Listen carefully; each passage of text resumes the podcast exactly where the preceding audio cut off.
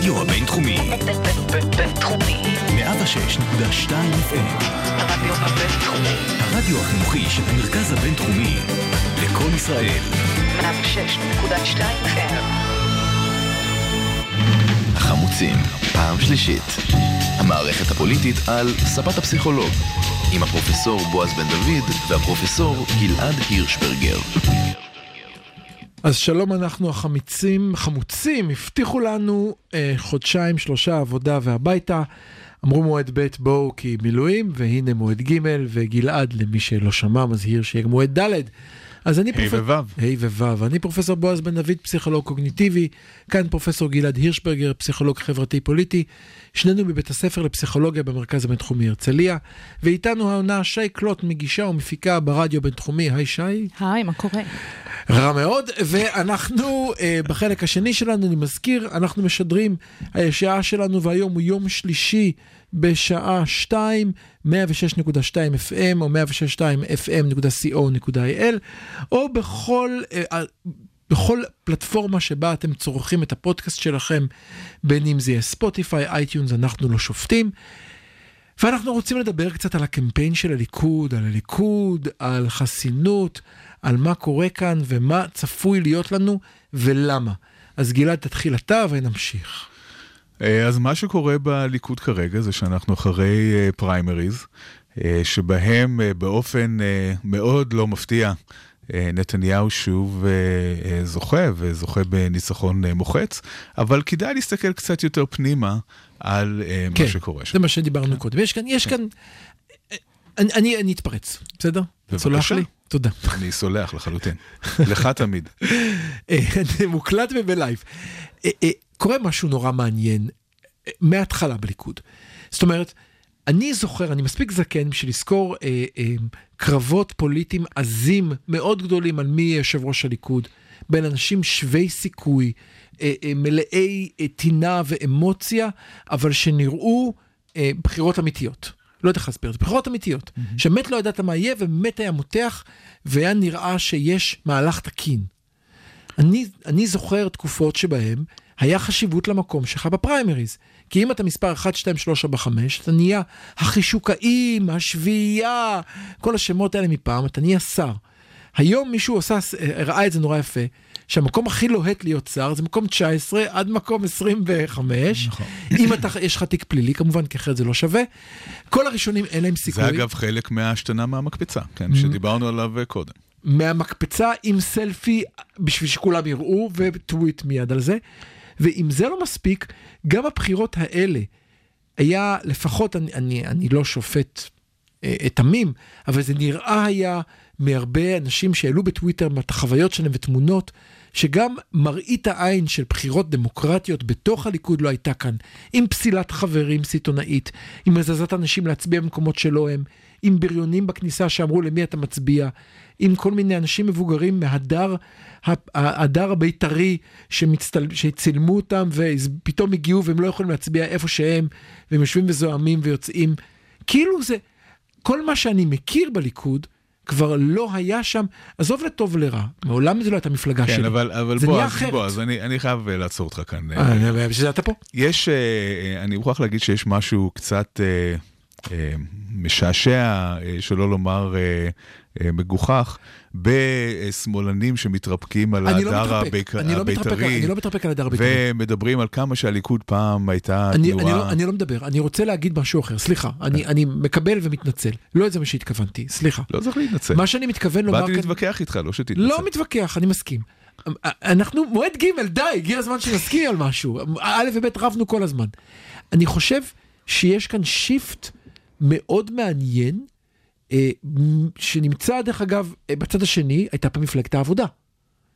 מפלגת העבודה, רבין מול פרס, קרבות אימתנים, פריימרי סוערים בכל הארץ, פתאום מפלגת העבודה, זה כחול לבן, שהיא רשימת מועמדים לכנסת. נקודה. אין מפלגה, נכון. אין מוסדות, אין בחירות, אוקיי, אז אין כלום. מה הפואנטה בו? אז מה אתה רוצה להגיד? בעיניי מה שאני רואה כאן זה, ואני יודע שאתה לא מסכים איתי, שיהיה מעניין, קץ המפלגות כמו שהכרנו אותם. היום אנחנו נמצאים בסיטואציה, והליכוד עד עכשיו התהדר בכך, הם צחקו כל הזמן כחול לבן ובצדק, שאנחנו מפלגה אמיתית, ואתם לא. היום הם נהיו שניהם, אני קורא את דוד ביטן היטב, אני מנוי עליו, הוא חמוד. היום אני רואה שאנחנו נמצאים בסיטואציה שבה יש לנו רשימות מועמדים נשלטות על ידי בן אדם אחד חזק או רביעי או אחד, זה לא משנה, ואין יותר את כל מה שאנחנו מכירים מפעם. So what? כן, זהו, זה מה שבאתי לשאול, אז מה? מה זה משנה, בועז? כן. בוא אני שניים על אחד, הוא לא יודע איך להתמודד, כן. אני אמשיך את המתקפה על בועז, אם אפשר. לא, אני לא מבינה. אני, מצד אחד, אני מסכים, כמו שאתה אומר, זה כל הבריונים בכניסה לקלפיות, וזה שהיו רק פתקים של נתניהו, ואפשר למצוא פתקים של שר. הכל טוב ויפה.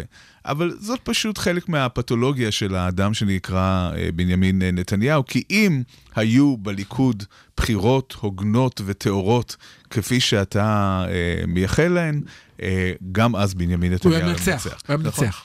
אז מה אתה משנה? אני אגיד לך למה זה משנה. זה משנה כי, זה מה שאמרת קודם, זה כמו המקפצה. זה משנה כי אין אפילו את מראית העין שבה מי שקיבל גבוה בפריימריז, יש לזה סיבה. זה לא העבודה שמי שמקבל גבוה בפריימריז נכנס, כי במקום 7 זה חלומות. יש כאן משחק אחר, ויש איזשהו סיום של תקופה, שבה להיות חבר מפלגה, שבה להיות פעיל מפלגה, היה פעיל מפלגה, זה לא קיים יותר בליכוד. לטוב ולרע, גם לא בכחול לבן.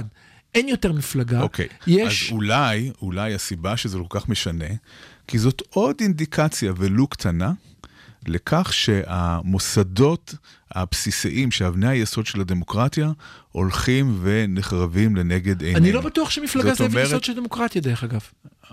אני חושב שאם ללכת, אני כרגע מנסה לזרום איתך דווקא, כן? אני לא בטוח שזה כזה ביג דיל מה שאתה אומר, אבל אם באמת זה ביג דיל, אז אולי בנוסף לזה שתוקפים את המערכת המשפטית, ואת הפרקליטות, ואת המשטרה, ואת כל המערכות שבעצם מבטאות את המבנה הדמוקרטי של החברה, אולי גם זה שהמפלגות מתנהלות באופן שאתה מתאר, ואולי במיוחד הליכוד שהיא מפלגת השלטון, אולי זו עוד אינדיקציה של העניין הזה. אבל אני חושב שיש עוד דברים מעניינים שאפשר להגיד על מה שקורה בליכוד. אני חושב שהנקודה המעניינת היא שמצד אחד, כל מי שעיניו בראשו מבין שימי נתניהו ספורים, אמרנו זה לפני שנה, אני יודע, ואנחנו עדיין כאן. רציתי להגיד לך, זה מוקלט. כן. מתישהו, באיזשהו שלב, האדם הזה ייפגש עם שופטו. זה לא ייתכן מצב אחר. לא, אבל אם זה יקרה עוד 8 שנים, זה אחרת מאשר אם זה יקרה עוד חודש. נכון. גם אם זה עוד 8 שנים, זה לא בטוח שהוא עומד לקראת סופו, כי זה עוד 8 שנים. אז יש אנשים, אחד הדברים המעניינים בדמות הזאת שנקראת בנימין נתניהו, זה שאנשים מייחסים לה כבר כוחות מאגיים. גם אם יש כתבי אישום, וגם כשמצבו הפוליטי הוא כך רעוע, אף אחד לא יכול לדמיין מצב שבאמת האיש הזה בעצם ירד מהבמה ויפנה את מקומו לאדם אחר. אני חושב שבליכוד כן יש אנשים שמבינים שבמוקדם ומאוחר הסיפור הזה הולך לקרות. אז למה הם תומכים בו? למה לא לעשות כרגע העברה מסודרת של השרביט לאדם אחר? טוב, כאן אני אפנה את האנשים לשמוע פרקים שלנו מהעונה הקודמת, שבה דיברנו על החשיבות של תמיכה במנהיג, והליכה אחרי המנהיג כאקט מוסרי. נכון, נאמנות כמרכיב מוסרי, אבל יש כאן גם עניין תועלתני ולא רק של איזשהו מוסר עיוור. מה יהיה אחר כך? לא, זה תועלתני, סליחה, כן. העניין התועלתני הוא שבסופו של דבר בנימין נתניהו מביא מנדטים, הוא מביא כוח. ובמידה, והוא יוחלף על ידי מישהו אחר כמו גדעון סער, אפילו אם הגוש יישאר באותו הגודל או אפילו יגדל, יש כאן משמעות מאוד גדולה לזה שנתניהו יורד מהבמה מסיבה אחת. והסיבה האחת המרכזית זה שנתניהו הוא מר, אני לא בטוח שאין ליכוד, אבל נתניהו הוא מר ביטחון. זאת אומרת שנתניהו יכול לעמוד מול 3 רמטכ"לים לשעבר, ולהגיד, אני מר ביטחון. כשאני מדבר על ביטחון, אתם אלה ששותקים, כי אני הבן אדם שמבין כאן בביטחון יותר מכל אחד אחר. רגע, יש לי שאלה בנוגע לאותם מוכרי ליכוד. כן. אם אנחנו מסתכלים באמת על הפריימריז שקרו ממש בחודש שעבר, ואנחנו מסתכלים על 2 מערכות הבחירות האחרונות, שביבי בעצם לא ניצח בהן, אז אותן תועלות שאתה מדבר עליהן, בעצם הטענה הזאת נופלת. היא לא לגמרי נופלת, כי אין אף אחד אחר שיכול להביא את הליכוד אפילו למצב הזה. אבל הם לא ניסו. עם המתמודדים הנוכחיים, הם אף לא ניסו. אבל עצם הטענה כל הזמן של הליכוד, סליחה, של הביבי, היא הטענה אי אפשר, לא מחליפים, או לא מחליפים סוס מנצח, או לאף אחד אין את הניסיון שלי. גם לאף אחד בליכוד אין את הניסיון, כי כל מי שדגדג לצבור את הניסיון, דידי חתך אותו, הוריד אותו למטה. לא, הוא גם דאג לא להקיף את עצמו באנשים שהם ראויים. זאת אומרת, אין שם אף אחד שיכול... אפרופו לשאלה של מי קיבל תיקי שרים, אותם אנשים במקומות הגבוהים, כאילו 20 ומשהו, ולא האלה שמסביבו, זה מתקשר בדיוק לעניין הזה. הוא לא רצה לתת את הכוח לאנשים ש... יכולים להשתמש בו. אפילו ניר ברקת, גדול הלקקנים והמעריצים והמעודדים, לא קיבל עכשיו שר בינתיים. גדעון שר כמובן שלא קיבל שר בסיבוב הנוכחי. הם פשוט אנשים ראויים מדי, כן? הם מתאימים מדי, הם יכולים לאיים עליו. אפשר גם להסתכל על זה מנקודה מבט אחרת, וזה של כחול לבן. זאת אומרת, מה כחול לבן בעצם מסתכלים ומחכים ורוצים? לו אני הייתי הם, אני לא יודע מה הם באמת חושבים, אבל לו אני הייתי הם, הייתי אומר שנקרתה לדרכם הזדמנות מאוד מאוד גדולה, של לתפוס את המשבצת הביטחונית הזאת. זאת אומרת שברגע שביבי יורד מהבמה, והציבור הישראלי יסתכל מסביב ויגיד, אוקיי, מי עכשיו שומר עלינו? מי עכשיו האנשים שיכולים לתפוס את ההגאים הביטחוניים ולהוביל אותנו לחוף מבטחים? לא יהיה להם אף אחד אחר במערכת הפוליטית, חוץ מכחול לבן שתופסים את המשבצת הזאת, ולכן גם כחול לבן נמצאת באיזשהו מלכוד. הסיבה שהם בסופו של דבר לא עשו קואליציה צרה עם התמיכה של המשותפת מבחוץ וכל הקומבינות האלה שדיברו עליהם, כן. זה בגלל שהם מבינים את המחיר המאוד כבד שהם ישלמו מהבחינה הזאת. כחול לבן חייבים... ביבי יכול לשלם אותו. ביבי, בגלל המעמד שיש לו, כן. יכול לעשות הכל. יכול לעשות הכל. אין משהו שהוא לא יכול לעשות. לעמוד באמצע השדרה חמישית, להזכיר לך. בדיוק. נכון, כן. הוא כמו, יש לו מעמד אפילו יותר חזק משל טראמפ. אבל כחול לבן חייבים למצב את עצמם, בשביל העתיד שלהם, בשביל שיהיה להם באמת לאן להיכנס, הם חייבים למצב את עצמם בתור האלטרנטיבה הביטחונית. וכדי לעשות את זה, זה אומר כמה דברים. לא למשותפת, וגם לא לדמוקרטית מארץ, מה שלא יקראו למפלגה הזאת בסופו של יום. זאת אומרת, אתה מתאר סיטואציה מעניינת. אתה אומר ככה, יש לנו, ביבי ייצר את מגרש המשחקים, כמו שמזוכר בכל הפרקים הקודמים, שוב מוזמנים לחפש אותנו החמוצים, דיברנו על כך שביבי ייצר מגרש שבו כל מישהו ערבי או שמאלני או המילה שמאל קשורה אליו, הוא לא לגיטימי, הוא מחוץ למשחק, וכשהם מחוץ למשחק, כמובן שאי אפשר לייצר קואליציה בלעדיו, כי אין אפשרות מספרית אם אתה רוצה את ה-30% החוצה. ואז בסיטואציה הזאת, כחול לבן כל הזמן צריכה להתנצל על יד שמאל שלה, ולהרים את יד ימין שלה, אף על פי שמצביעיה אינם מצביעי ימין. זאת אומרת, אנחנו לא רואים, לא ראינו, ועכשיו גם יש לנו אינדיקציה. ממועד א' למועד ב', יכולנו לראות מי עבר. נכון, חלק גדול מאוד הם מצביעי שמאל מתול, מה שנקרא. כן, עבודה. שגם הם, מפאי. נכון, שגם הם לא מרגישים נוח בישיבה עם המשותפת. נכון, נכון. ובעצם אתה צודק בזה שמה שביבי הצליח לעשות, אבל זה לא רק ביבי, זה גם היה קיים לפני זה, לגרום לכך ש20% מאזרחי המדינה הם בעצם מנדטים שיושבים על המדף ואי אפשר לגעת בהם. וזה כמובן מבטיח את שלטון הימין. זה כמו משחק קלפים. יש קלף, אתה לא יכול לגעת בו, אז אתה לא יכול, לעשות סדרה. נכון. וכל הקלפים שהצד השמאל מרכז יכול לעשות, לקחו לו 3 קלפים. קשה לייצר סדרה עכשיו בלי ימין. הוא שיחק אותם מבחינה הזאת. אבל מה כחול לבן כן יכולים לעשות? אז כאן הדילמה. הדילמה היא, אם מצד אחד לוקחים את הקלפים האלה שיושבים על המדף, אז זה יכול לפתוח משהו חדש לגמרי שאנחנו לא מכירים בפוליטיקה הישראלית. נכון. העם והעולם יראו שהשמיים לא נופלים, שהמשותפת יכולה להיות בתוך הקואליציה והמדינה תמשיך לתפקד. או מחוץ לקואליציה כמו סליחה אגודה. מבחוץ, נכון, והיא תהיה מבחוץ, שגם כולם חוששים ממה יקרה אם יהיה איזשהו מצב ביטחוני, האם אפשר לסמוך עליהם? לא נצטרך, בגלל שבמידה ויהיה איזשהו מצב ביטחוני, הימין בכל מקרה יתמוך בממשלה. לא, הימין יפיל את המדינה על זה שנכנסו ועשו את לבנון 3. זה כאילו לא סביר. נכון. אז צריך מישהו עם הרבה אומץ בשביל להעיז לעשות את זה. פחדנים. נכון, אבל כחול לבן, בגלל ההזדמנות שלהם לתפוס את המשבצת הביטחונית, יעשו מאוד לעשות דבר כזה.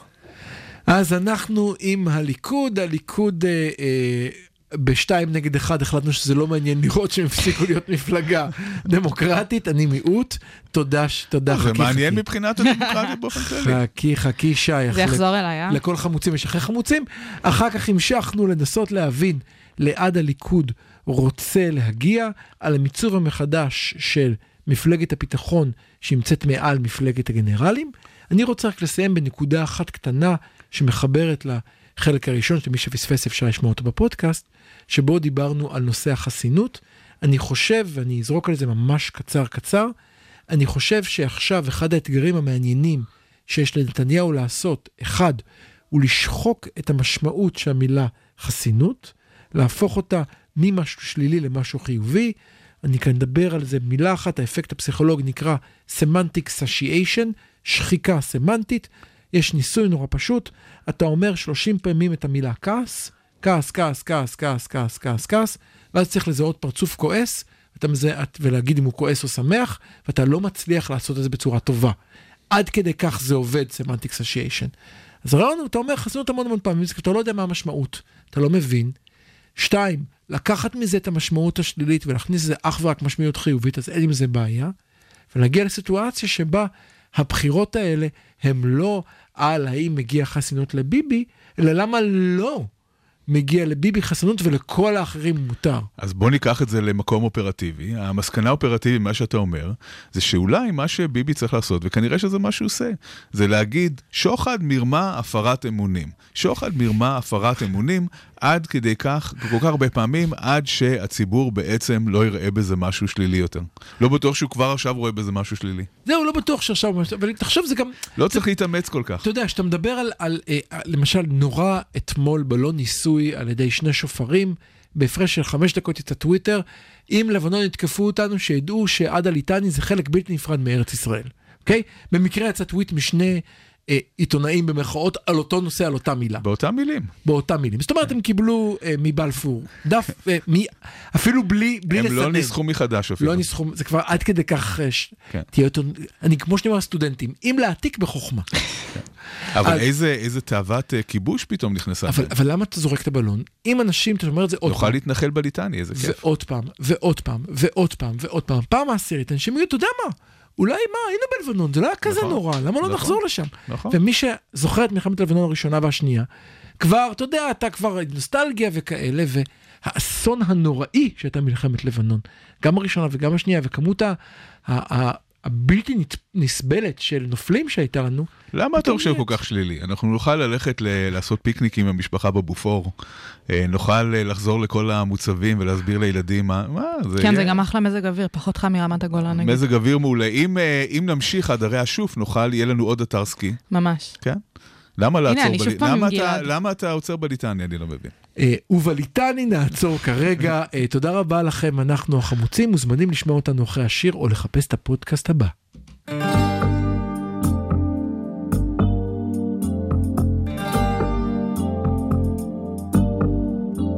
היו היה אחד טוב לב, אבל קצת טמבל. אחד שכבר צבר הרבה שעות של סבל. עד שיום אחד פגש במזל שהעיף אותו לארץ בחלל. כן תבכה תשפוך פרצוף של עגל שהולך תמיד הפוך, כזה מין טמבל. טמבל, טמבל. באמצע השדה פתאום ראה הטמבל כיסאות 3, לכל כיסא יש דגל. כיסא של אורחים, כיסא של קצינים, וכורסה אחת למלכים.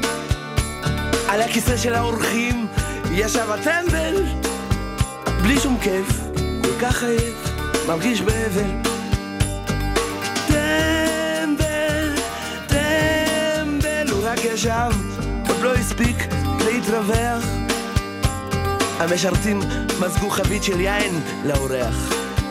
אכל מהסיר, שתה כמו חזיר, והרגיש חזק כמו פר צעיר. אחרי שם טומטם שתה עוד ספל לכיסא של הקצין. אבל הטמבל, טמבל, טמבל על הכיסא הזה הרגיש פתאום בכוח, גבר עם ביצים אבל בלי מוח. הוא גייס את האומה ושידר את הסיסמה, האידיוט הכריז מלחמה. הצבא שלו כבש לו את הדרך לעבור לשבת על כיסא המלך. על כיסא המלך הוא דפק עם הרגליים, ובשמחת שלטון צרח עד השמיים. תהיו אבירים, תהיו חברים, מילה אחת שלי אתם גמורים. או אפילו אלוהים נקשר בחבל, הוא החזיק אותם ממש קצר, הטמבל. טמבל, טמבל, אבל הטמבל איש טוב לב, לכן נראה לו לחלק לעם את כל מה שהיה לו. ואז הכיסא התנדנד כמו הרסל, הטיפש התהלב ונפל. הוא התעורר ברימה של קש וזבל, בבגדים בהם נולד עירום וטמבל. טמבל,